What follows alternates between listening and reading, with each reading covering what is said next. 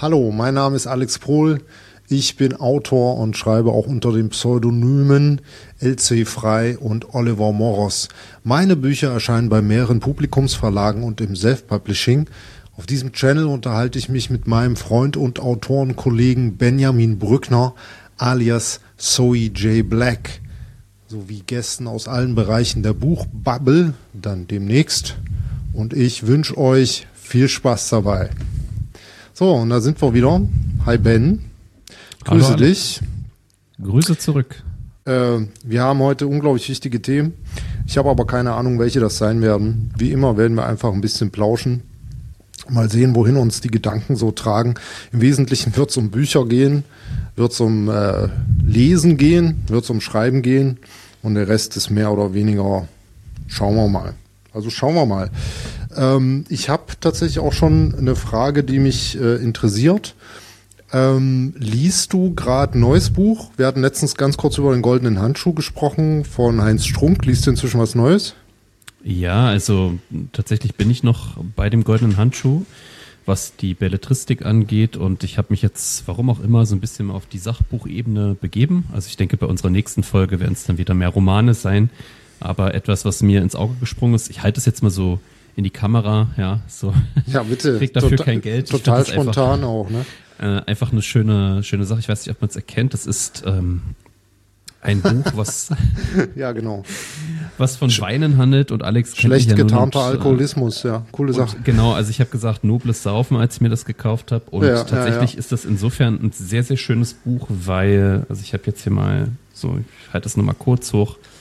Was hier sehr gut gelingt, ist die Verbindung von Text und Grafiken. Also man erfährt unglaublich viel über Weine, Mhm. ähm, was ich einfach spannend fand. Ich habe wirklich dann immer so die Seiten aufgeblättert und gemerkt, ich finde eigentlich jede Doppelseite super spannend und lerne dabei auch sehr viel schneller. Also ich bin so ein Typ, ich brauche auch Grafiken, um mir möglichst Oh ja. Sachen zu merken, also nicht nur geschriebenen Text. Und insofern war das eine total gute ähm, Entscheidung, mir das Buch zu holen. Und ich blätter da abends gerne mal so drin rum. Also trink auch, wie du jetzt Wein oder Nein, Nee, ich ich glaube, gieße mir gerade einen Tee ein, aber sprich ruhig weiter. Ja, also äh, tatsächlich geht es auch ohne Wein, das Buch mal so zu lesen. Man bekommt natürlich Ja. Lust auf ein Glas, äh, aber ja, ich habe hier, also die haben ja auch zum Beispiel so ein bisschen kreativere Sachen wie, also was jetzt nicht nur, ne, trinkt man Weißwein zu Fisch, diese Klassiker, die man ja mittlerweile überholt, soweit- habe ich gehört. Genau, Ist- ist soweit ein ich Klischee, weiß, in der ja. Küche ist es überholt. Man kann eigentlich alles zu allem trinken, aber es gibt so Tendenzen Mhm. und auch so kreative Ideen, wie zum Beispiel hier. Ich halte es nochmal kurz hoch und lese Aber nicht draus das ganze Buch spoilern jetzt. Nein, nein.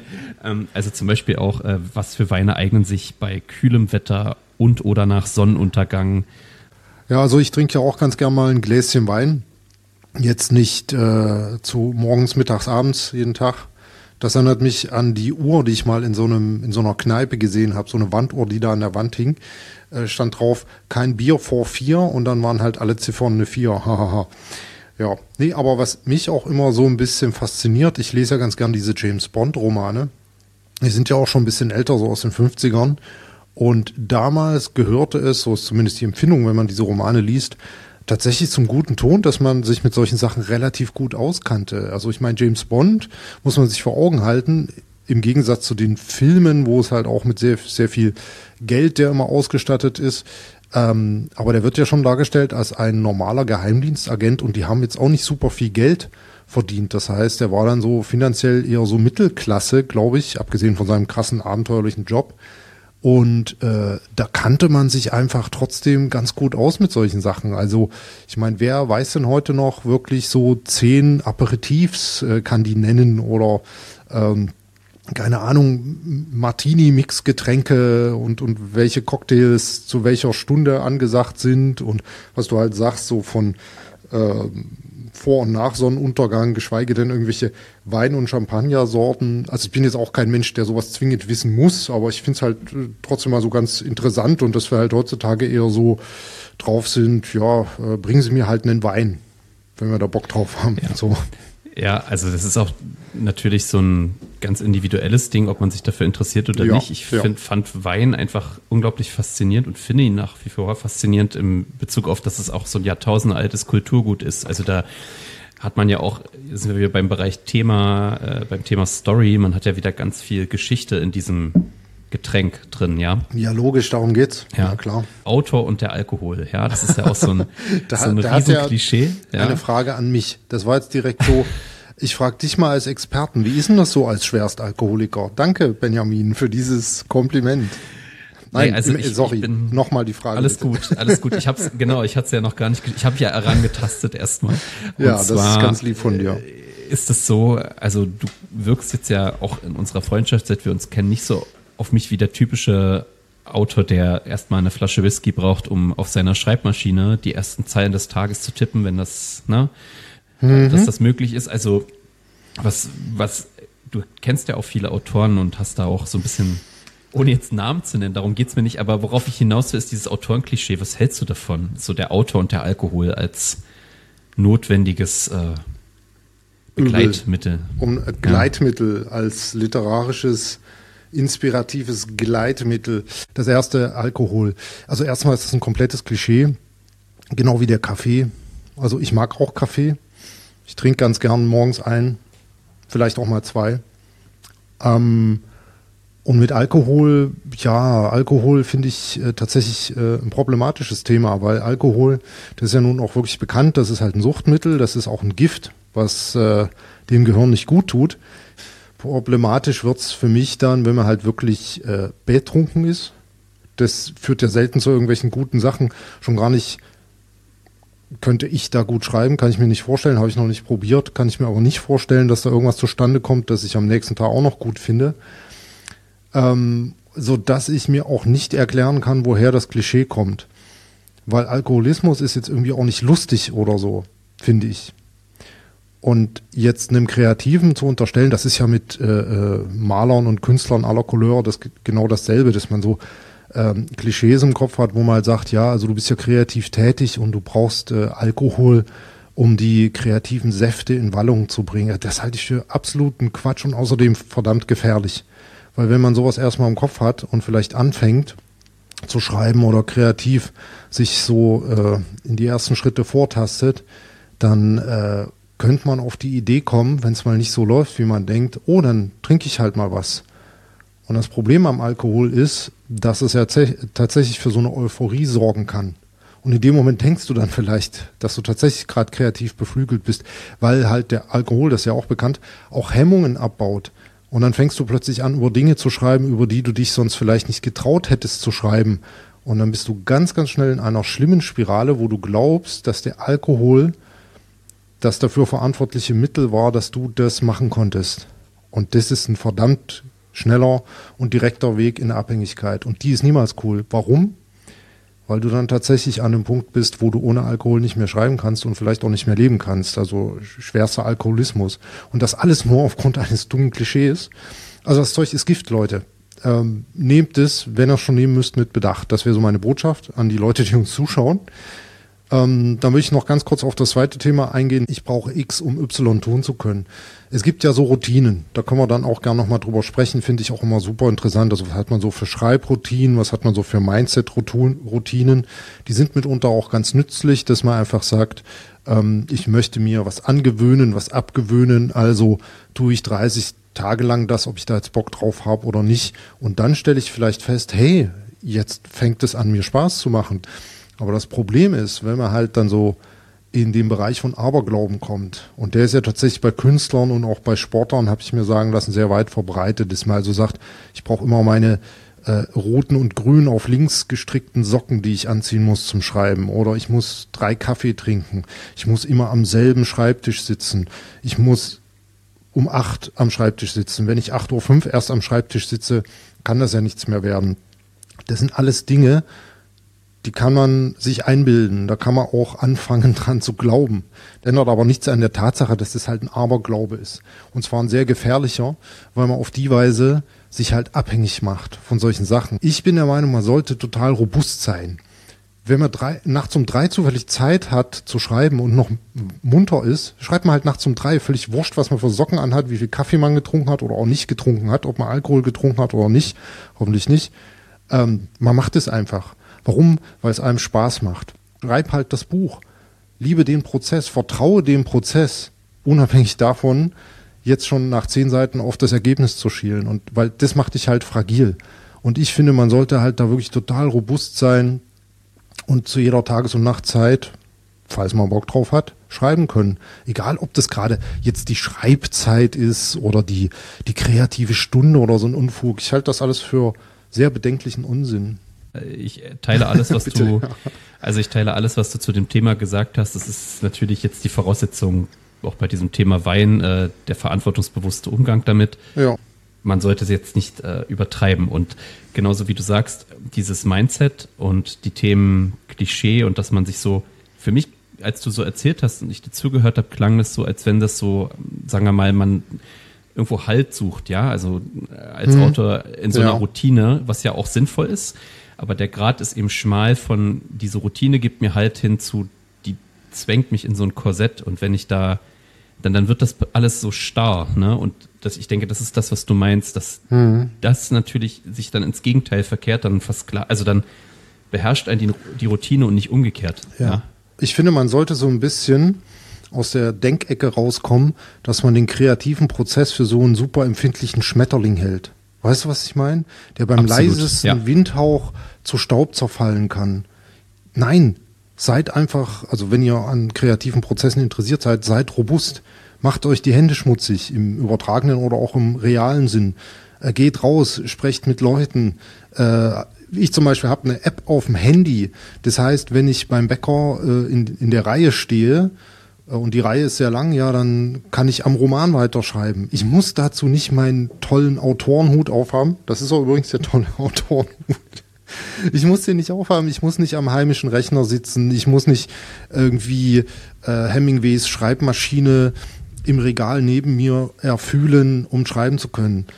Das genialste Tool ever äh, ist eben nicht irgend so ein 300 Euro teures Plastikding, was dich ablenkungsfrei schreiben lässt, weil du bist ja so fragil äh, und den Ablenkungen des Alltags ausgesetzt als Autor. Nee, das geilste ever ist diese App, die ich benutze zum Schreiben. Ulysses App heißt die, weil die eben auf dem Handy ist, sich per Cloud synchronisiert mit dem, was ich am Rechner schreibe. Ja, und dann kann ich auch, während ich auf äh, warte, keine Ahnung, bis das Teewasser kocht, kann ich auch mal noch zwei, drei Sätze schreiben.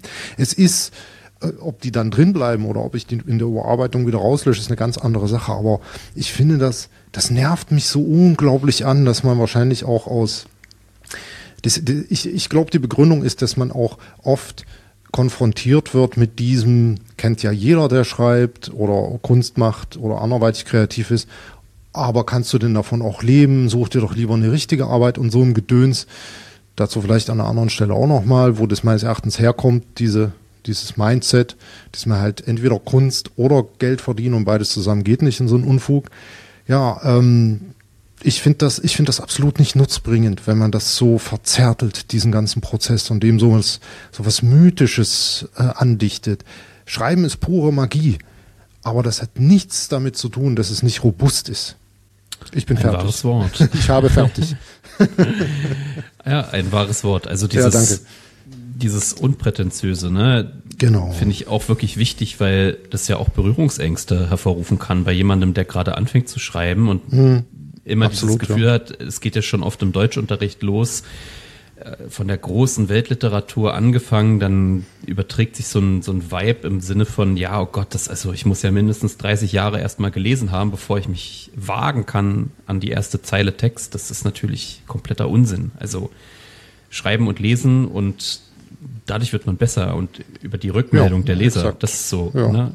wie bei jedem anderen Handwerk auch. Also Schreiben ist ein Handwerk und nichts anderes. So, nee, doch, ist auch eine persönlich. Kunst. Also das würde ich schon ein bisschen unterscheiden, aber andere, ich würde es vielleicht so formulieren, wenn man gut genug in einem Handwerk ist, transzendiert man das auch aus dem reinen Handwerk raus. Dann ist man auch ja. äh, Künstler und kreativ. Ich meine, selbst ein Tischler, also ein Bautischler vielleicht jetzt weniger, aber einer, der äh, Stühle schafft, Tische, Sitzmöbel, whatever, das kann man auch von super rustikal zusammengezimmert bis wirklich extremst kunstvoll machen. Und wieso sollte das keine Kunst sein?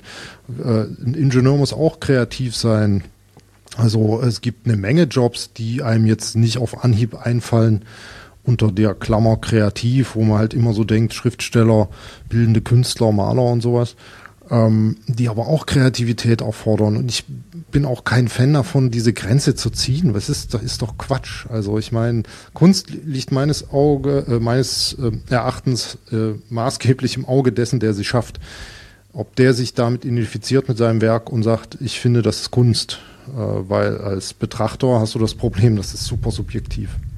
Das Absolut. eine Kunst ist des ja. anderen Schrott und das gilt in allen Bereichen, ob es Literatur oder irgendwas anderes ist. Und es ist einfach müßig, darüber äh, sich zu unterhalten, finde ich. Also zu sagen, oh, dieses Buch ist jetzt aber echte Kunst. Ich habe so eine Videos tatsächlich auf äh, YouTube gesehen. Ich habe äh, da so ein paar äh, Booktuber abonniert und es gibt da tatsächlich so Videos, wo dir erklärt wird, woran du erkennen kannst, ähm, den Unterschied bei einem Buch zwischen Kunst und reinem Handwerk. So, und dann ja, werden da irgendwelche Wüstentheorien aufgestellt, absurd. die ich halt also. absolut nicht teile. Und ab dann wird's halt super, super esoterisch und für mich auch überhaupt nicht mehr nachvollziehbar. Weit ab jeder Allgemeingültigkeit sind es dann subjektive Behauptungen, wer jetzt hier der Überkünstler ist, ob das Goethe, Schiller, Hemingway oder von mir aus Wolfgang Holbein ist. Ich, für mich gibt es da keinen Unterschied. Ne? Aber auch, also weder im snobistischen Sinne, noch im Sinne, dass ich sage, ich lese nur das, was andere als Schmutz und Schund äh, betrachten. Ich lese, was immer mich fasziniert, was mich nach 20 Seiten nicht einpennen lässt und das Buch in die Seite knallen. Äh, das lese ich halt weiter und mir ist völlig wurscht, zu welchem Genre oder zu welcher, ob das jetzt hohe Literatur oder niedere oder sonst was ist. Halt lesen ist der Punkt. Ne? Apropos gute Überleitung mit Blick auf die Uhr. Es war jetzt aber ein oh, spannendes. Also ein, nein, nein, nein. Ja, äh, ich will nur ganz kurz noch meinen zweiten aktuellen äh, ja, Lesetipp, möchte ich fast sagen, loswerden. Äh, mhm. Das ist ein Klassiker, den ich immer wieder gerne lese. Es ist die Geschichte der Philosophie. Äh, von? Wo wir beim Thema Begriffe waren. Also, naja, von, es sind quasi viele Philosophen hier versammelt. Ja, also von Habermas über ja, modernere Philosophen wie Peter Singer. Das sah aus wie ein ähm, Reklambuch, ist das korrekt? Ist es, ist es mhm. korrekt, ja, genau. Und es stammt noch aus meiner Studienzeit. Und äh, weil ich ja Philosophie studiert habe und ich gucke da immer wieder gern mal rein und bin verblüfft, wie ich dann nochmal, zum Beispiel, wenn ich jahrelang nicht äh, von einem Philosophen die Gedanken mehr gelesen habe und ja. dann wieder neu mir anschaue, dass ich dann nochmal anders drüber denke. Und das ist eben insofern super interessant, so eine Selbstreflexion, dass ich merke beim Lesen, wie ich mich verändert habe über die Jahre, weil ich dann anders über bestimmte Sachen denke, ja. Ja. Also kennst du das auch, wenn du ein Buch ein paar Jahre, das kann ja auch ein belletristisches sein, dass Definitiv. du dann plötzlich ganz andere Sachen siehst und äh, auch andere Gedanken und Einstellungen zu was hast, weil so ein Buch ist ja für mich, und dann lasse ich dich antworten, äh, ist ja, ist ja immer so die, wie so ein Dialog, ne? Also man unterhält sich mit diesem Text auf mhm. einer natürlich mhm. jetzt nicht laut, also in der Regel nicht, äh, sondern es, es spielt sich ganz viel im Inneren ab. Und ja, wie gesagt, kennst du das und fällt dir vielleicht sogar ein Buch ein, wo das bei dir besonders ausschlaggebend passiert ist, wo du das so, diesen Effekt bemerkt hast? Also da fällt mir als erster Stephen King ein. Das ist jetzt wahrscheinlich auch nicht gerade überraschend. Aber gerade S ist sowas, das äh, kannst du halt als Zwölfjähriger lesen, dann ergibt das einen Sinn. Dann kannst du das als 20-Jähriger lesen, ergibt das einen Sinn und, und dann später im Leben beleuchtet der nochmal ganz andere Aspekte, die dann für dich als äh, halt interessant sind als erwachsener Mensch. Und das, äh, das ist schon fantastisch. Also wenn so ein Buch auf auch altersmäßig auf verschiedenen Ebenen dich anspricht. Ne? Mhm. Ja, weil man vielleicht auch mit dem zunehmenden Alter und der Lebenserfahrung diese Ebenen überhaupt versteht oder die sich genau. einem erschließen. Ja, ja. ja. Das ist total cool gemacht, wenn du so eine vielschichtige Geschichte hast, die als einfache Story für einen Zwölfjährigen funktioniert, wobei ja auch schon viele Zwölfjährige diese Ebenen verstehen, aber jetzt nur mal als Beispiel gesprochen, wenn du dann aber als Erwachsener dann noch mehr da hinter die Kulissen blickst oder durch diese zwischen ja. den Zeilen herausliest, okay, da ging es auch darum, um dieses Thema. Ja. Also die Bezüge verstehen tut man das Buch wahrscheinlich in jedem Alter so halbwegs, aber ja. ähm, so ein bisschen die, naja, zwischen den Zeilen, die Dinge, die genau. da stehen. Ne? Genau, ja. Was liest du denn zurzeit? Ähm, ich lese gerade den fünften Reacher-Band von Lee Child in letzter Sekunde. Äh, beziehungsweise lese ich ihn weiter. Ich weiß nicht, ob ich es letztens schon angefangen hatte oder nicht. Äh, da muss ich sagen, bin ich jetzt mal ausnahmsweise nicht so wirklich begeistert, weil Reacher, also diese Reihe, das ist ja auch so ein bisschen so ein Actionheld, Und äh, habe ich mir auch parallel dazu die Fernsehserie bei Amazon reingezogen. Sind wir jetzt bei Staffel 2. Die erste fand ich richtig toll, die zweite ist auch so, mm, sei es wie es sei. Das Problem ist interessanterweise, dass das Reacher in diesem fünften Band in so einer Western-Umgebung ist. Also der kommt irgendwo in Texas raus und äh, machte das Treiben verrückt und hat halt wirklich auf einer Ranch mit Pferden zu tun. Alles ist äh, sehr weit abgelegen und äh, so die, die typische bedrohte Frau und dann diese texanische Großfamilie, die da halt über den naja, über ihr Grundstück herrscht und so. Und man müsste, würde denken, dass Reacher da sehr, sehr gut reinpasst, weil er praktisch wie so eine Art Westernheld ist in die moderne Zeit äh, geholt. Ne? Also kommt rein, mischt die Bösen auf und äh, reitet in den Sonnenuntergang. Aber irgendwie zieht sich das in dieser, in diesem Wüstenstädtchen alles irgendwie unerträglich hin. Die Frau versucht ihn ständig davon zu überzeugen, ihren Ehemann, der gerade im Knast noch sitzt, ähm, umzubringen. Und Reacher sagt, dass er das halt nicht tun will, aus naja, relativ nachvollziehbaren Gründen. Und ja, und, und das zieht sich einfach äh, wirklich gerade wie so ein Kaugummi. Also es ist immer noch äh, schön geschrieben, Lee Child versteht sein Handwerk oder und so. Aber das ist meines Erachtens äh, von denen, die ich bisher gelesen habe, so einer der nicht so dollen, sagen wir mal so. Okay, ja. Wollen wir noch kurz über Routinen sprechen? Da hätte ich noch Gerne. Bock drauf. Ja. Okay, dann fange ich mal an. Also, ähm, das, die Frage teilt sich eigentlich in zwei Teile auf. Erste Frage, äh, was ist so deine Routine von der Idee bis zum Buch? Hast du da irgendwelche Tools? Also nutzt du beispielsweise ein Notizbuch, um dir die Idee aufzuschreiben, dann irgendein spezielles Schreibprogramm, bla bla bla. Das würde mich mal alles interessieren. Und ähm, der zweite Teil wäre, wenn du, du schreibst ja täglich auch, ne? Wenn du an einem Buch schreibst. Korrekt? Ja, also unter der Woche. Ja, okay. Also, also wenn du an einem Buch schreibst, schreibst du Montag bis Freitag. Genau, es gibt Ausnahmen, wo ich dann auch mal an einem Samstag da sitze oder an einem Sonntag, aber erfahrungsbedingt brauche ich mindestens einen der beiden Tage, wo ich das komplett nicht mache, um Okay, okay. wieder die Batterien aufzutanken. Ja. Auch interessant. Okay, okay. Mal nicht so, aber wir dürfen uns ja auch unterscheiden, das ist völlig okay. Genau. Und das wäre das Zweite, was mich dann interessieren würde. Also wenn es dann bei dir Montag bis Freitag ist, wie sieht dann deine tägliche Routine aus? So, also die erste Frage nochmal, was ist so dein Werdegang pro Buch von der Idee bis zum fertigen Buch? Wie gehst du da vor? Ja, also die Idee wird relativ schnell auf ein Blatt Papier geschrieben. Also bei mir läuft das dann handschriftlich so. Und von da ausgehend bin ich aber schon sehr schnell Muss dann mal kurz einhaken, wenn ich darf. Ja. Also du, du, du lässt dich jetzt nicht äh, inspirieren, sammelst die Ideen, sondern du sagst jetzt wirklich hardcore, bumm, jetzt wird es Zeit für ein neues Buch, ich habe Bock, ein neues Buch zu schreiben, dann setzt du dich her und dann fängst du an, die Idee zu entwickeln. Also du hast davor gar nichts, ja? In der Regel, ja, es ist mal so, mal so. Also auch das ist sehr unterschiedlich. Ich habe zum Beispiel eine Idee, die kam mir wirklich wie so ein Einfall. Äh, Die hatte ich dir letztes Jahr im, im Mai erzählt. Also da schreibe ich jetzt so langsam dran, wo ich mir die Zeit freigeschaufelt habe. Und ähm, Okay, ich versuche mich gerade zu erinnern. Ich sag einfach mal ja, ist, hast du, weiß ich ja, noch. Ja, also ich, ich will auch noch nicht mit der Idee äh, Ja. nach draußen, Okay. weil nee, sie eben nee, noch mach nicht. das natürlich Na? nicht. Nee. Und, und das war aber so eine Idee, bei der ich wirklich gemerkt habe, die, die kam mir wie so ein, ein Einfall Hm. und ist aber wirklich auch ähm, über die Wochen und Monate geblieben im Kopf. Und immer wieder ist die aufgetaucht. Und es gibt ja meiner Erfahrung nach Ideen, die findet man gut und dann schläft man ein, zwei Mal drüber und sagt sich, ach nee, komm, das war nix, ja, das ist Grütze. Mhm. Ja, ja. So, und bei der Idee war es aber so, die hat mich immer wieder angepikst und wo ich gedacht habe, ja, und ich habe da Lust drauf. Und dann habe ich mich rangesetzt und das mal auf eine A4-Seite in Word runtergeschrieben, worum es da gehen soll und Mhm. Okay. wer so grob die Figuren sind. Also ich äh, mittlerweile mache ich das jetzt so, zum Beispiel bei diesem Buch, dass ich sehr stark erstmal in die Figurenentwicklung gehe und dann überlege, wie wir, also ich habe so eine Art äh, Setting, es passiert XY, also die Prämisse, wie eine Geschichte losgeht. Wo. Ist da für dich auch schon der, der Ort interessant oder von Bedeutung, wo das Ganze stattfindet? Ja, Also ich meine sowas wie nicht. Großstadt oder Dorf oder äh, keine Ahnung, in der Wüste. Ja, whatever. also bei, Nee. bei diesem Projekt, äh, also bei dem Projekt ist es so, dass es an verschiedenen Orten stattfindet. Wir haben in der ersten Szene die Großstadt und in der zweiten Szene begleiten wir die andere Figur beispielsweise auf dem Land und natürlich führen dann diese Fäden zusammen im Laufe okay. der Geschichte.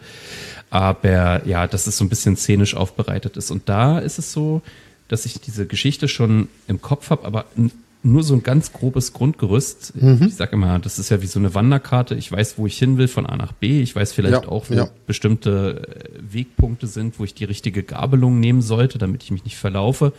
Aber der Rest ist komplett unbekannt für mich. Also da habe ich die Freude am Schreiben, dass ich das dann selber entdecke. Also ich, es ist bizarr, mhm. aber ich, ich schreibe und lese zugleich mein eigenes Buch. Das ist. Ja, bizarr finde ich das gar nicht, mache ich ja genauso. Also, aber besser, ja, da muss ja. ich nochmal einhaken, weil ich es nicht verstanden ja. habe. Äh, du hast also so eine A4-Seite bei dieser mhm. Geschichte. Was steht da drauf? Grob. Also jetzt nicht konkret mhm. auf das Buch bezogen, aber du hast ja gesagt, dass du dich auf die Figuren konzentrierst. Also steht halt drauf, wir haben äh, männlich A, der ist von Beruf Dachdecker oder was, macht das und das. Dann haben wir weiblich B, die macht das und das. Oder was, was steht da in etwa drauf, ohne jetzt die Handlung oder das Setting zu spoilern? Genau, also in dem Fall ist es so, dass ich mir vorstelle, ich würde eine Serie entwickeln und müsste die einer Produktionsfirma vorstellen. Ja, mit möglichst kurzen. Mit einer A4-Seite. Also so genau, die, also die wirklich so äh, der, der, wie sagt man so, der, der, der Fahrstuhl-Pitch, wo man halt wirklich so mit ja. dem Produzenten drei Sekunden Zeit hat und sagt, hier, das ja. ist meine A4-Seite, da steht drauf, bam, bam, bam, bist du überzeugt? Und dann sagt er, wer genau. sind Sie? Sicherheitsdienst. Aber Richtig. in der Theorie sagt er dann halt, wow, das ist eine wirklich tolle Idee. Hier sind eine Million Dollar oder mehr, 20 oder 200. Nein, Quatsch, aber also ja. es ist halt wirklich so ein, so ein, so ein Mini-Pitch auf einer A4-Seite, ja? Ganz genau, ganz okay, genau. Das spannend, hilft, okay. ja, das, das hilft mir, das, äh, mich sozusagen aufs Wesentliche zu fokussieren, ja. Und, und die Figuren, da habe ich natürlich nicht jede Nebenfigur mit aufgeschrieben, sondern so die. Nee, natürlich nicht. Die, die Figuren, die auf Dauer eine Rolle spielen, wobei natürlich aus einer Nebenfigur sich eine ganz, ganz relevante, äh, ein ganz relevanter Charakter entwickeln kann im Laufe der mhm. Geschichte. Aber ich stelle mir das wirklich vor wie so eine Serie, die ich schreibe. Und das wir hatten ja letztens das Thema auch Buchserie und bei mhm. Zoe ist es Reihe, zum Beispiel ein bisschen. Würde ich in meinem ja, Fall eher sagen. oder genau, eine Reihe. Serie und äh, bei Zoe anderes. ist es zum Beispiel so, dass bei dieser, bei dieser Buchreihe ist es oft so, dass bestimmte Grundanlagen in den Bänden schon vorhanden sind, wo man dran anknüpfen kann. Also beispielsweise in einem in einer, in einer kleinen Mini-Geschichte, die schon bei einem Band eine Rolle spielte, äh, weiß ich nicht, hat der ah, Kommissar XY ja. persönliche Probleme oder eine, ein gewisses Verwandtschaftsverhältnis, was angespannt ist und dann nehme ich das quasi als so Baustein und von dort ausgehend überlege ich mir, ja, was könnte man daraus, könnte das für den neuen Fall relevant sein? Und dann ergeben sich ja aus den mhm. Figuren, die ja schon auch ein gewissen, gewisses Charakterprofil haben, ergeben sich ja auch wieder Konflikte und neue Möglichkeiten, was zu erzählen und äh, nicht zuletzt ist es ja auch so, dass man sich dann, wie wir beide das ja auch machen, dass wir uns so austauschen. Und ich frage dich ja, ja manchmal, Alex, was hältst du davon? Und dann gibst du so deinen Input und natürlich mit deiner Erlaubnis webe ich das dann auch ein bisschen ein, so, ne? Und das ist, das ist natürlich äh, auch sehr, sehr interessant, wenn man mal andere Autoren fragt, wie würdest du das eigentlich erzählen? Oder was, ja, was fändest ja. du spannend bei Prämisse XY? Ja. Finde ich in der Tat auch sehr spannend. Also das Ding ist, ich bin da, glaube ich, auch sehr, sehr schnell inspiriert wenn ich mit jemandem über die Geschichten spreche. Ich das aber auch erst seit ein paar Jahren, weil ich habe das die ersten sechs, sieben, acht oder sowas Jahre so gehalten, dass also ganz am Anfang wusste ja überhaupt niemand, wer ich bin. Da war mein Pseudonym geschlossen, gab es auch kein Foto, das mich gezeigt hat irgendwo. Und dann wurde das so allmählich offen und dann habe ich aber trotzdem nur mit ganz, ganz wenigen Leuten drüber gesprochen, was ich eigentlich so mache als Broterwerb. Äh, und wenn ich ein neues Buch geschrieben habe, habe ich grundsätzlich mit niemandem drüber gesprochen. Weil ich so ein bisschen, da sind wir wieder beim zerbrechlichen Schmetterling, befürchtet hatte, das könnte dann unterwegs absterben und so. Mittlerweile weiß ich, dass da ein bisschen andere Mechanismen dahinter stehen und bin halt, wie gesagt, Anhänger von so einer Robustheit, so dass man sagt, ist mir völlig egal, auch wenn ich jemandem schon meine Idee zum Buch erzählt habe, da ich ja wie du auch Discovery äh, Writer bin, also ich äh, erfinde das Buch erst während ich es schreibe, also ich, wie du sagtest, versetze mich in den Leser rein und schreibe einfach das, was ich auch gern lesen würde und versuche dann irgendwie im Laufe des Buches da äh, eine geschlossene Handlung draus zu bringen. Sofern kann ich halt auch niemanden in, in, im Vornherein schon sagen, worum es in dem Buch gehen wird, wie man das jetzt in dem Exposé hat, was man an den Verlag schickt oder so. Also kann ich auch von der Idee gar nicht zu viel verraten. Aber das ist ja bei dir tatsächlich dann schon so, also du machst dir im, Vor, vorne, im Vorfeld schon Gedanken zu den Figuren. Aber wenn du jetzt sagst, die gehören zu einer Buchreihe, kennst du die ja eigentlich schon? Oder um welche Figuren geht's da eigentlich? Also äh, Opfer und Mörder in so einer Thrillerreihe oder wie muss man sich das vorstellen? Also es geht um die, die Figuren, die schon da sind, beispielsweise die Ermittler. Und dann davon ausgehend die Frage, okay, wie, wie kann man da noch sozusagen eine Spannung reinbringen, dass es sie zum Beispiel, das habe ich jetzt einige Bände lang gemacht, dass es mhm. sie persönlich angeht. Also in einem Band wird zum Beispiel die Hauptkommissarin entführt und ist dann in dem, in dem Keller des, äh, ja, also Serienkillers mutmaßlich. Ja, also ich will ja. das jetzt nicht spoilern, ob es so ist oder nicht.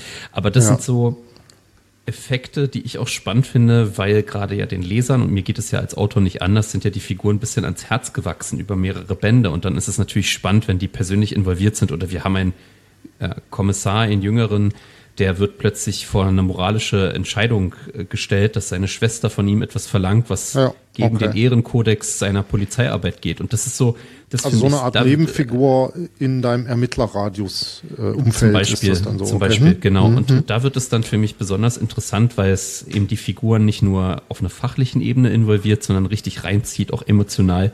Und äh, ja, das mache ich natürlich nicht immer, aber so habe ich die letzten, einige der letzten Bände auch äh, so habe ich diese Methode genutzt, so möchte ich es mal ausdrücken. Ne? Okay. Ich habe jetzt soweit verstanden, dass äh, du dir ausgehend von den Hauptcharakteren Gedanken über diese machst. Das ist, also das würde ich so als die Nebenhandlung eher bezeichnen. Finde ich total interessant, weil also meine Charaktere ähm, in der Edel und Stein und auch in der Age of Stone äh, Reihe, die entwickeln sich ja durchaus auch durch die Bände weiter, aber das steht immer im Hintergrund vor dem aktuellen Fall, deswegen sind die ja in sich auch abgeschlossen. Aber du musst ja auch in irgendeiner Art und Weise dann tatsächlich über Handlungen nachdenken über den Fall, also oder setzt du dich hin und sagst keine Ahnung, deine deine weibliche Kommissarin äh, keine Ahnung, ich erfinde jetzt mal irgendeinen Quatsch, äh, hat halt gerade Eheprobleme, das hat sich im letzten Band schon angedeutet und ein männlicher Kommissar, keine Ahnung, hat festgestellt, dass er zweifacher Vater äh, ist, wovon er bislang nicht wusste oder irgend so Quatsch und ähm, was steht denn dann noch auf dem Zettel außer solchen Sachen? Oder hast du, sagst du, okay, das reicht mir und dann marschiere ich direkt los? Nee, nee, nee, es ist ein guter Punkt, den du ansprichst, der auch noch sehr wichtig ist. Und zwar mhm. habe ich so ein Gefühl dafür, würde ich behaupten, äh, für so, also ich habe so Themen im Sinn, die fallen, ich weiß nicht, wo ich das dann aufschnappe, irgendwie, weil ich mal einen Artikel gelesen habe und es kann Jahre später so sein, dass ich denke, ja. boah, das wäre ja. wirklich, das wäre wirklich verdammt unangenehm. Also wirklich im, im Psychothriller-Sinne, ja. Das, mein erstes Buch handelt ja davon, was wäre, wenn ein äh, Handwerker zum also wenn, wenn ein, ein Killer sich als Handwerker tarnt, ja, warum? Aus Gelegenheit raus, ne? Der hat Zugang zu Wohnungen. Der hat Zugang zu Wohnungen. Und der und, ist auch und, immer so ein bisschen ja. unterm Radar. Der rennt jetzt nicht so rum wie der, wie der Maskierte mit der Kettensäge, sondern der muss sich auch selten erklären, was machen sie eigentlich in dem Haus, wenn er so einen Blaumann anhat. Und super gruselige Idee, by the way. Super gruselig. Ja, ja. Und das, das ist genau das, was mich da absolut, also wo ich das Gefühl habe, ich bin dann so ein bisschen auf eine Goldader gestoßen, wenn ich diese Verbindung hinbekomme zwischen, boah, das wäre echt verdammt gruselig und also niemand will das erleben. Das ist ja auch so eine Grundregel des Thrillers, die ich mal so gelernt habe. In der Wirklichkeit hab. also jetzt, ne? In der, genau, also mhm. alles, was du auf gar keinen Fall in der Wirklichkeit erleben willst, das ist so Thriller-tauglich jetzt mal so mit der Brechstange, äh, ja. Dem würde ich formuliert. durchaus zustimmen. Ich möchte das und, auch und nicht mitmachen müssen, nein. Man möchte, ja, und, und was dann noch dazu kommt, ist tatsächlich, wo ich dann immer noch so Ausschau halte, ist dann, ähm, betrifft es möglichst ganz viele Menschen. Also könnte das vielen Menschen passieren. Stichwort Handwerker. Jeder kennt dieses Gefühl, wenn ein fremder Handwerker im eigenen Haus, in der eigenen Wohnung zugange ist. Das ist ja auch so awkward und so ein bisschen auch. Also ab jetzt ulkig. gruseln wir also, uns auch alle davor. Dankeschön, Benjamin. Hm? Ja, sehr gern. Also das, oder, oder was jetzt in einem anderen Band auch der Fall war, wenn sich der Serienkiller als Polizist tarnt. Das ist natürlich auch der absolute hm, Albtraum, ja. ja. Also dieses, ja. diese klassische, diese klassische Erkenntnis, ähm, du kannst niemandem vertrauen und das so ein bisschen auf die Spitze getrieben. Und da helfen wiederum auch so, sagen wir mal, leider, muss ich sagen, äh, Geschichten aus der Realität. Also letztens hatte ich jetzt im aktuell erschienenen Band wohlgemerkt, seit Anfang Januar draußen der Engel Schmerz. Mhm. Da geht es um ein Umzugsunternehmen, was möglicherweise nicht ganz koscher abläuft. Und die Idee dazu hatte ich, weil ich von einer Berliner äh, Freundin gehört habe, dass es da eine Masche gibt, dass Umzugshelfer die Leute, die sie engagieren, erpressen. Und das ist so okay. für mich so ungeheuerlich. Also das sind so abstruse Solche Ideen muss man erstmal kommen. ja, ja, und das, also traurigerweise, das kann man jetzt natürlich äh, traurig, als traurig bezeichnen, dass man eben aus der Realität solche Ideen ja. bekommt. Ja, und dann wandle ich die ein bisschen ab und denke mir, okay, dann noch, wie, wie wäre das, wenn man das auf die Spitze treibt mit einem Psychothriller-Background und einem Serienkiller? Ja. So, also inspiriert so von wahren Mischung. Fällen ist das bei dir schon. Das ist so deine Hauptinspirationsquelle für den kriminalistischen Teil der, ja, der Reihe. Ja das, okay. ja, das schon, das schon. Also es muss ja irgendwo an der Realität dran sein, weil sonst würde ich den Leser nicht erreichen, denke ich. Ne? Wenn ich jetzt mir eine völlig, also eine Handlung ausdenke, wo man sagt, ja gut, das kann mir im Leben nicht passieren, ja. Ja, das, dem würde ich zustimmen. Ob es an der Realität dran sein muss, also ich sag mal, ich sehe das halt so, Priorität 1 ist Unterhaltung. Ich möchte keine Dokumentation schreiben, ich möchte auch niemanden belehren über so Sachen wie zum Beispiel Polizeiarbeit. Und ich weiß auch, dass manche Sachen aufgrund einer, wie ich finde, besseren Dramaturgie sind auch manche realistischen Sachen da so ein bisschen geopfert worden. Also zum Beispiel dieses typische äh, Pärchen, also Pärchenermittler, Mann, Frau ermitteln die zusammen ist das in der Realität tatsächlich so? Wird das so gemacht? Wird das ganz anders gemacht?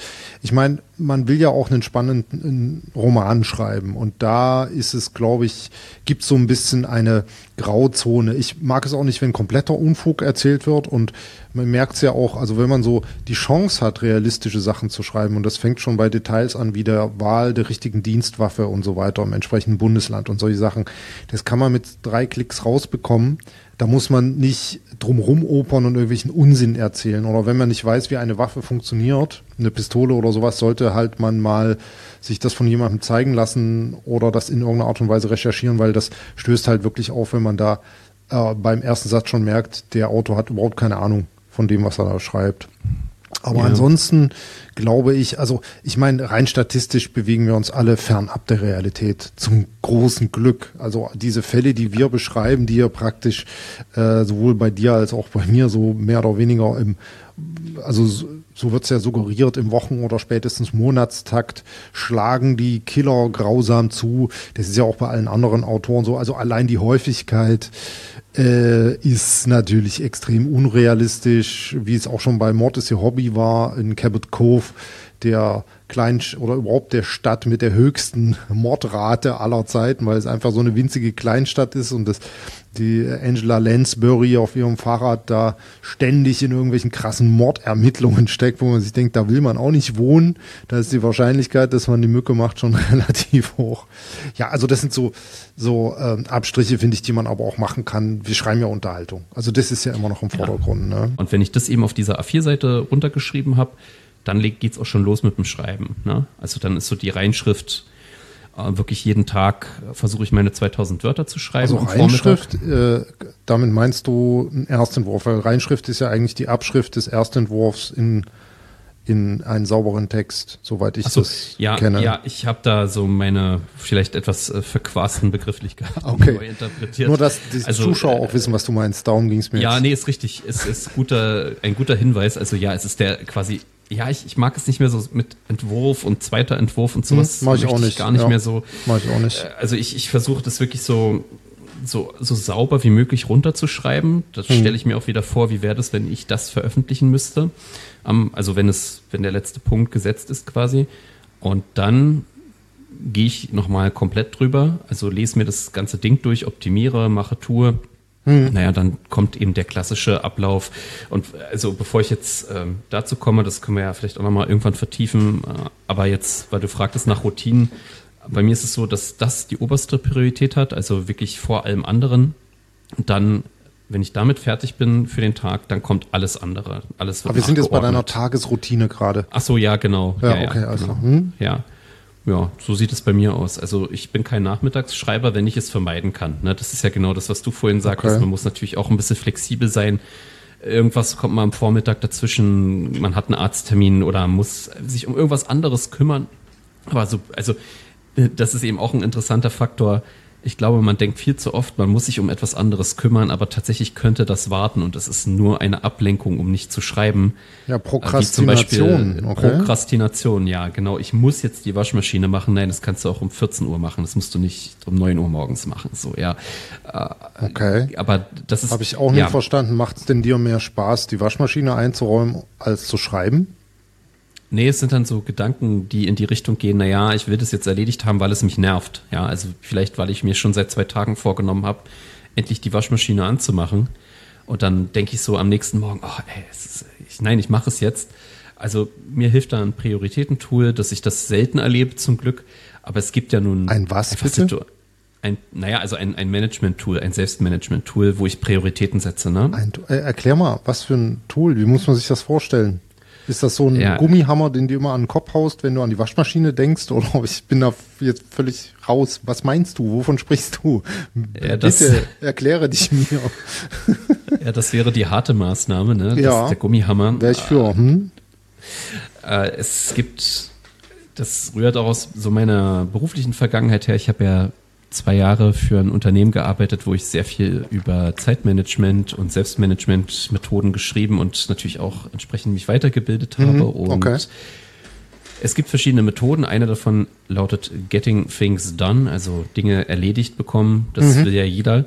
Und diese Methode ist tatsächlich sehr, also schon ein bisschen antiquiert aus den 80ern, glaube ich, stammt die. Und wurde, sagen wir mal, modern übersetzt in bestimmten Apps. Also Todoist ist so eine App. Und die nutze ich jeden Tag, sowohl für berufliche als auch private Dinge. Und ganz einfach runtergebrochen geht es hm, dabei bitte. darum, dass du dir alles, also wirklich alles, was du zu tun hast, für den Tag, für die Woche, für den Monat, fürs Jahr, sofern es schon absehbar ist, ne, okay. aufschreibst. Natürlich reichen da zwei Stichpunkte oder sowas wie Waschmaschine äh, einräumen oder so für Montagnachmittag, ja. Das schreibst du erstmal rein und dann weist du jeder Aufgabe eine Priorität zu. Also meinetwegen wäre Schreiben jeden Tag meine oberste Priorität. Das heißt, das muss ich auf jeden Fall zuerst erledigen, bevor ich irgendetwas anderes erledige. Und danach. Und wenn du es nicht machst, was passiert dann?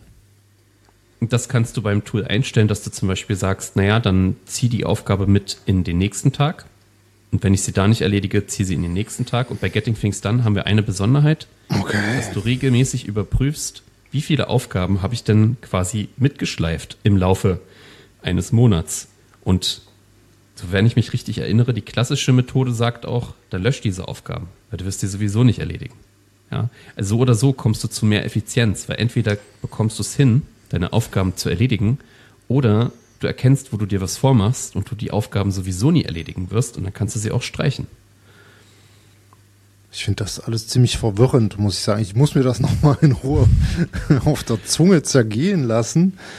Ähm, ich frage mich gerade in der Zeit, in der du so Listen anstellst und einzelne Dinge abhakst. Also To-Do-Listen kenne ich auch. Ich bin jetzt auch nicht völlig mhm. bescheuert. Und ich interessiere mich tatsächlich auch sehr für Zeitmanagement und solche Sachen. Lass uns da bitte vertiefend gern nochmal bei Gelegenheit drauf eingehen. Aber ich stelle mir jetzt gerade die Frage in der Zeit, wo du diese Listen erstellst äh, und, und dann Prioritäten hin und her schiebst oder hin und her schieben lässt äh, von der App, äh, wäre es dann nicht sinnvoller äh, zu schreiben oder halt die Waschmaschine sogar einzuräumen, weil ich habe so ein bisschen das Problem, ähm, ich, gut, ich weiß jetzt nicht, wie da so dein Alltag aussieht, aber so was wie Schreiben, da empfiehlt sich ja schon eine gewisse Zeitspanne auch dafür zu blocken. Also was ich vorhin sagte, klar kann man das auch so in fünf Minuten Sprints machen, während man beim Bäcker an der Reihe steht. Das ist aber nicht optimal. Ich, für mich ist das nur was, wo ich sage, ja, kann ich auch, habe ich kein Problem mit. Aber ich strebe das nicht aktiv an, dass ich sage, also früh morgens gehe ich erstmal spazieren, stelle mich überall fünf Minuten an und schreibe dann. Das wäre auch bescheuert. Ideal sitze ich zu Hause am Rechner, schreibe da und wenn es nicht geht, gibt's halt immer einen Plan B und einen Plan C. Aber jetzt mal halbwegs geordneten Tag vorausgesetzt, die bei mir auch nicht jetzt immer sind, aber doch recht häufig, weil ich mir das alles so arrangiert habe, dass ich halt die Zeit zum Schreiben habe. Ist halt mein Business, wie andere Leute jetzt früh morgens aufstehen, frühstücken ins Büro gehen, stehe ich auf, frühstücke, setze mich in mein Büro. Ist absolut dasselbe, was andere Menschen auch machen. So, und in der Zeit ist ja eh klar, was ich mache. So, weil ich bin mhm. auch immer Fan davon, Sachen zu simplifizieren. Und in der Zeit habe ich genau das ist wegen der Prokrastination und so, das ist mir auch nicht unbekannt, aber da habe ich mir einfach die eiserne Regel ähm, gestellt, dass ich sage, pass auf, das ist jetzt die Schreibzeit. Du hast genau zwei Optionen, die du machen kannst. Option eins ist, du schreibst, Option zwei ist, du tust gar nichts. Du liest nicht, du machst nicht die Waschmaschine, du kannst Liegestütze machen, bis du zusammenklappst, das ist die einzige Ausnahme und da habe ich dann schon keine Lust mehr. Äh, du hörst kein Hörbuch, du daddelst nicht auf dem Handy rum, nichts. Entweder du schreibst oder du machst gar nichts. Und machst gar nichts heißt die Wand anstarren. Da wird auch nicht auf dem Browser gebrowst oder äh, ein lehrreiches YouTube-Video angeguckt wie dieses hier. Nee, da wird halt einfach äh, nichts gemacht. Und da habe ich festgestellt, bist du relativ schnell am Schreiben.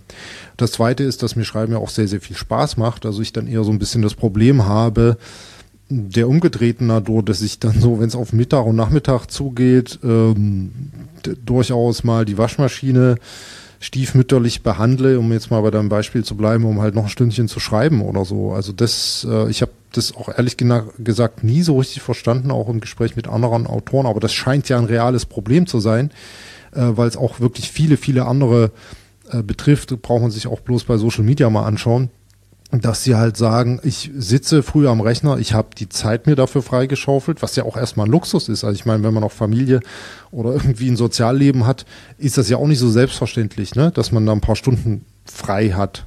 Wobei es ist nicht frei, es ist mein Job. Also, ne? Aber wurscht. So, und dann sitzen sie da haben sie die Zeit, dann wissen sie auch, was zu tun ist, nämlich zu schreiben. Und sie haben auch nicht das Problem, was wieder ein anderes Problem ist meines Erachtens, also dass man so eine Schreibblockade hat und sagt, oh, ich weiß nicht, wie ich im, wie das nächste Kapitel anfangen könnte, ich bin so uninspiriert und so ein Käse, können wir auch zu anderer Gelegenheit gerne nochmal drauf einkommen, äh, eingehen, auf das Thema Schreibblockade. Nein, sie sitzen da, haben die Zeit, haben die Gelegenheit, wissen, was zu tun ist, sitzen zwei Minuten, stehen auf, machen was anderes, prokrastinieren. Mhm. Ja. Und ich habe das nie begriffen. Ja. Ich habe das ehrlich gesagt nie begriffen, warum man das tut warum man nicht einfach die Zeit zu dem nutzt, was man ja. Und die sagen aber auch, ich will aber auch schreiben. Also ich mhm. bin mit dem festen Vorsatz dahingegangen zu schreiben, habe mich aufs Schreiben gefreut, whatever. Und ähm, ja, und dann stehen sie doch auf und machen irgendwas. Und vielleicht ist einer der Unterschiede, ich habe natürlich drüber nachgedacht, warum ist es da so und bei mir halt nicht, ist, dass ich beim Schreiben wirklich mit null Erwartungshaltung rangehe. Ich freue mich, mhm. wenn ich meinen Wordcount schaffe. Ich freue mich, wenn es mehr wird ansonsten habe ich genau wirklich ganz, ganz simpel strukturierte Regeln. Ich sitze da, ich schreibe oder mache gar nichts.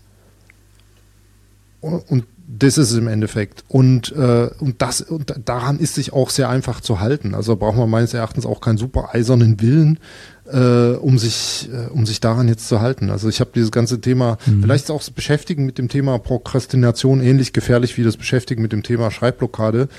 Da hatte ich nämlich meine ersten Schreibblockaden auch erst, als ich erfahren habe, dass es das überhaupt gibt. Selbsterfüllende Prophezeiung und sowas, ne? Ja. ja. Und inzwischen also, äh, habe ich das Thema auch mh. erledigt, auf meine eigene Weise, auf die wir auch gerne mal eingehen können bei Gelegenheit. Also Schreibblockaden, Prokrastination, alles Unsinn. In meinen Augen. Also diskutiert das gerne mit mir. Wirklich. Äh, es interessiert mich nicht übermäßig, aber ich glaube, wenn man wirklich auf einem, auf einem klaren Weg ist. Und das ist vielleicht auch so ein Ding. Keine Erwartungshaltung. Ich erwarte nicht, dass da am Ende ein Buch rauskommt. Ich erwarte nicht, dass da ein tolles Buch rauskommt. Ich erwarte nur, dass ich Spaß beim Schreiben habe. Das ist die einzige Erwartung, die ich habe. Und die ist sehr leicht zu erfüllen, indem ich es halt einfach mache. So, und das ist, ja, weiß ich nicht, das ist halt so meine Herangehensweise. ein bisschen sehr brachial, das weiß ich, aber ja, ist halt so. Naja, oder, oder sogar, sagen wir mal, so ein bisschen also ohne jetzt, es ist so ein Hier und Jetzt Ding, ne, dass du wirklich dann in der Lage zu sein scheinst, im Hier und Jetzt diesen Spaß zu haben und an nichts anderes zu denken. Also weder an, an den, ne, ans Ergebnis noch an. Aber das ist doch der Witz beim Schreiben, oder nicht? Also, an, also was ist denn sonst ich, der Witz beim Schreiben, wenn man nicht, wenn es nicht darum geht, worum geht's denn dann? Also ich, ich würde sagen, wenn ich ganz ehrlich jetzt zu mir selbst bin, ähm, geht es auch darum, aber nicht nur. Also ich habe schon im Hinterkopf, dass ich mir wünsche, dass das Buch, dass es ein gut, dass es überhaupt ein Buch wird, ja, dass ja, es ein okay. gutes Buch Verständlicher wird. Wunsch. Es, ja, dass es ein gutes Buch wird und dass es auch gut ankommt. Das, das gebe ich für mich zu, dass ich das mir wünsche. Also nicht, dass ich das erwarte, weil das, das kann ich ja nicht wissen, aber ich wünsche. Auch beim Schreiben halt. Du wünschst dir beim Schreiben ja. aktiv solche Sachen, okay. Ja, also ich sag, ich setze mich jetzt nicht hin und sag, ich, ja, ich will das jetzt haben, sondern das ist so, dass das schwingt so mit, wenn ich diese Arbeit mache, weil ich, hm. möchte mir natürlich auch, also wünsche mir für diese Arbeit auch eine, ein Ergebnis so, ne? Das, okay. das geht mir schon so. Und äh, um nochmal kurz auf das Thema zu kommen, warum, warum ich das zum Beispiel brauche, weil ich das unglaublich belastend fand, diese Komplexität des alltäglichen Lebens. Also das geht ja los bei, um nochmal das Beispiel zu bringen, ich muss die Waschmaschine einräumen mhm. hinzu. Mhm ich muss den noch anrufen, da muss ich mich um die Versicherung kümmern, hier diese E-Mail, äh, ja, und, und dieses System, das ist aber eben für mich sehr, sehr effektiv. Das System Getting Things Done hilft mir dabei, das so einzuordnen, erstmal die ganzen Aufgaben, dass es mich nicht überschwemmt, dass ich das Gefühl habe, oh Gott, alles ist wichtig und dringend, ja, also Stichwort okay. Eisenhower-Prinzip ist ja auch nochmal so eine also Matrix. diese Priorisierung nach, diese, äh, ja. wie war es wichtig und jetzt und wichtig und irgendwann und wichtig ja. und bla und total unwichtig oder so ähnlich. Genau. Ganz grob. Genau, also genau so diese Eisenhower-Matrix könnt ihr euch ja mal angucken, das ist so ein mhm. äh, Quadrantensystem, auch sehr, sehr simpel. Ähm, ja, und Getting Things Done funktioniert ein bisschen anders, aber es geht einfach darum, dass ich A weiß, alle Sachen, die ich zu tun habe, die sind irgendwo notiert, die sind aus dem Kopf raus, ja, weil das, das zieht mir Energie, wenn ich das im Kopf habe und denke, ah, ich muss es noch machen und dann vergesse ah, ich es wieder. Jetzt und, begreife weißt du, ich das. Und, also und, dann ist das mich. beim Schreiben ein bisschen wie, wenn man nachts nicht einschlafen kann, weil man weiß, oh scheiße, morgen muss ich mich noch darum kümmern und das ist noch wichtig ja. und bla. Und dann hat man, wälzt man sich die halbe Nacht äh, im Bett herum. Am nächsten Tag macht man das, hakt das ab, stellt fest, nach drei Stunden war es erledigt. Oft. Ja, nicht genau. immer, aber, aber oft. Und, und damit du beim Schreiben dein Hirn nicht so auf Dauerschleife diesen Quatsch durchgeht, schreibst es auf. Mache ich übrigens auch, also nicht mit ja. morgens schreiben, das ist klar, sondern ja. ähm, eh, also alles, der, der, der restliche Kram. Und da habe ich tatsächlich auch wirklich mehrere To-Do-Listen, weil es einfach verschiedene Themen sind. Ähm, ich habe die aber nicht nach Priorität, doch, habe ich. Ich habe eine Priorität und das ist sofort machen. Mhm. Äh, weil das sind halt so wirklich so Terminsachen, keine Ahnung, Versicherungs, Versicherungen bezahlen und so ein Kram, wo du halt wirklich, wenn du das verschwitzt, äh, hast du halt irgendwann ein Problem. So. Und der Rest sind wirklich so Themengebiete, ich hatte ja in der letzten Sendung auch schon gesagt, dass ich halt außer Schreiben mich auch noch viel damit befasse, wie ich mich persönlich und auch geschäftlich weiterentwickeln kann, äh, was jetzt dann von dem kreativen Part weitestgehend entkoppelt oder zu, von dem Schreibpart entkoppelt ist. Kreativ ist es ja dann trotzdem. Ähm, also da lerne ich viel, dann versuche ich das umzusetzen, solche Sachen. Und das ist einfach bei mir aber so in Themengebiete unterteilt. Mhm. Und dann schaue ich mir das an, weil das sind alles Sachen, wo ich weiß, das ist alles so schnell wie möglich. Aber mir ist auch klar, dass ich das nicht bis morgen umgesetzt haben werde. Das versuche ich dann in Teilaufgaben runterzubrechen, die wirklich einfach und auch äh, durchführbar und abhakbar sind. So, also der komplexe Plan in zehn Einzelschritten und jeder für sich genommen ist einfach so deppenmäßig äh, simpel. So, und dann schaue ich mir an, okay, worauf habe ich heute Lust oder was habe ich am Vortag gemacht und mache es jetzt sinnvollerweise weiter, damit ich nicht aus dem Konzept komme. Bum, bum, bum und dann hake ich diese Schritte ab. Aber äh, nicht, nicht mit Schreiben oder so Sachen wie Mittagessen. Also dafür habe ich feste Zeitblöcke. Und ein Ding, was bei mir halt so ist, wenn ich jetzt zum Beispiel vormittags, auch bei mir die Schreibzeit, jetzt habe ich aber vormittags einen Zahnarzttermin oder sonst irgendwas, dann erlaube ich mir auch an diesem Vormittag halt diesen Termin wahrzunehmen und dann habe ich an diesem Tag halt nicht fünf Stunden geschrieben oder drei oder wie viel ich dann schreibe, sondern vielleicht nur eine Stunde und das ist völlig okay, weil ich, wenn ich die Wahl habe und ich versuche wirklich maximale Kontrolle über meinen Terminplan zu haben. Das ist mir sehr, sehr wichtig. Also ich bin keiner, der alle zwei Tage sich mit jemandem zum Frühstück trifft oder so und dann drei Stunden äh, irgendwas labert. Ähm, da bin ich schon relativ strikt. Aber wenn der Zahnarzt zum Beispiel sagt, hey, wir haben noch diesen Termin frei, dann nimmst du den halt wahr. Und dann habe ich an dem Tag halt mal nicht meine übliche Schreibzeit geschrieben. Und das ist völlig okay, weil das im Monat oder im Jahr nur sehr, sehr wenige Male vorkommt. Und deswegen ist das für mich völlig cool. Da mache ich mir auch keine Gedanken drüber und muss dann auch nicht äh, quasi am nächsten Tag wenn mir da drei Schreibstunden fehlen, diese nachholen, dann rutscht wieder alles nach unten und dann kollabiert das alles, was nicht mit Schreiben zu tun hat. Also ich bin da eher so ein Fan von Zeitblöcken und in den Zeitblöcken weiß ich recht genau, was da die Aufgaben und Prioritäten sind und dann switche, switche ich da um und mache halt dann meist nachmittags den anderen Kram, vormittags schreiben, bam, fertig. Mhm. Das ist auch sehr interessant. Also, dass du dich nicht quasi, ich will fast sagen, bestrafst dafür, dass wenn du mal nicht diese Schreib dieses Schreibpensum erfüllen konntest, weil du jetzt einen Termin hattest. Ich bin ja kein sagst, Masochist, ne? Warum soll ja, ich mich eben. bestrafen? Was ist denn das für ja, es, es, ja, es sind, es sind, glaube ich, manche Autoren sind so, dass die so hart okay. mit sich da ins Gericht gehen. Das ist also ja spannend. Wegen, ist ich habe meinen Schreibziel nicht erreicht. Oh Gott, da muss ich jetzt halt Patsch, morgen. Patsch. Ja, Wird ja genau. Gegeißelt da Hardcore. Ja. ja, das ist auch ein wichtiges Thema an sich, ne, dass so das Leben findet ja auch auch am Schreibtisch statt, aber eben nicht nur. Ne? Also ja, absolut, das, na klar. Das ist dann nochmal ein, das ist ja keine Schreibmaschine, sich. ist ja ein Mensch. Ja, ja. Aber genau, also du hast dann schon eine Art Zeit- und Selbstmanagement, aber jetzt schon so ein bisschen, wie drücke ich das aus, so ein bisschen äh, abgespeckter als jetzt mit Priorität und ja, achso, was ich noch sagen wollte bei dem Tool, was ich nutze, ist, ähm, du hast auch wiederkehrende Aufgaben. Weil sonst ist es ja wirklich so, dass du viel zu viel Zeit brauchst, um das aufzuschreiben. Also wenn du ja, sagst, okay. hm. äh, keine Ahnung, was mir extrem hilft, ist sowas wie quartalsweise Sachen, die erledigt werden müssen. Umsatzsteuervoranmeldung. Da habe ich einen hm. Reminder und da kommt sozusagen immer alle drei Monate pünktlich die Erinnerung. Mach okay, das, das habe ich einfach in meinem ja. Terminkalender.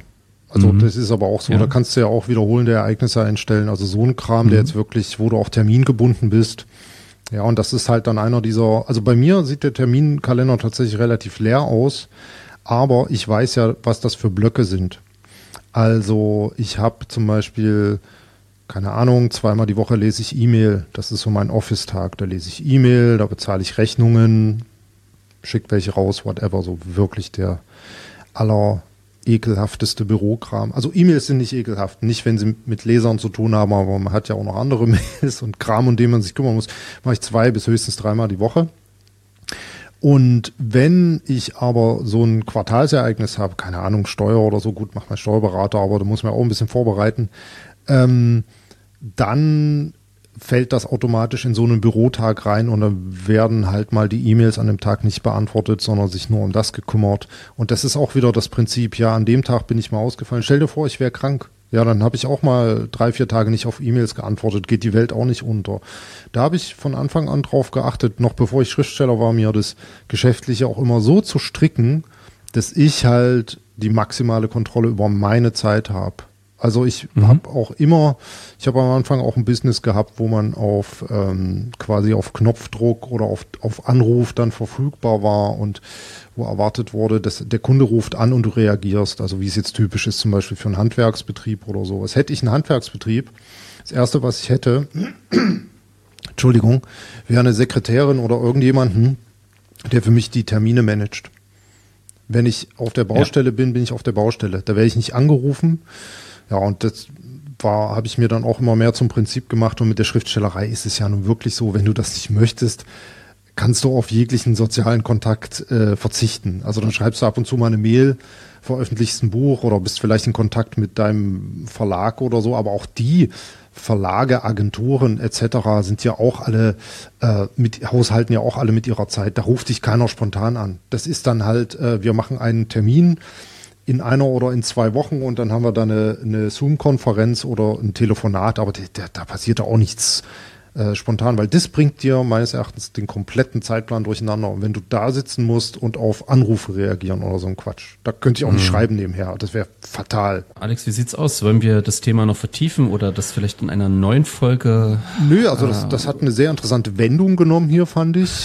ähm, ja. Ich glaube, ich werde ja auch äh, hin und wieder mit anderen Autoren noch sprechen. Das ist zumindest angedacht, äh, soll dann irgendwie im den nächsten zwei, drei Wochen auch starten. Wann auch immer dieses Video hier online geht, ist das vielleicht auch schon passiert. Ich weiß es noch nicht. Aber ich habe sehr viele Anregungen auch mitgenommen, worüber ich mit denen sprechen kann. Also sowas wie Zeitmanagement und so. Mich interessiert das einfach, auch wenn ich da jetzt gerade bei dir stellenweise wie so die, äh, äh, die, die Kuh vorm neuen Tor, heißt das so?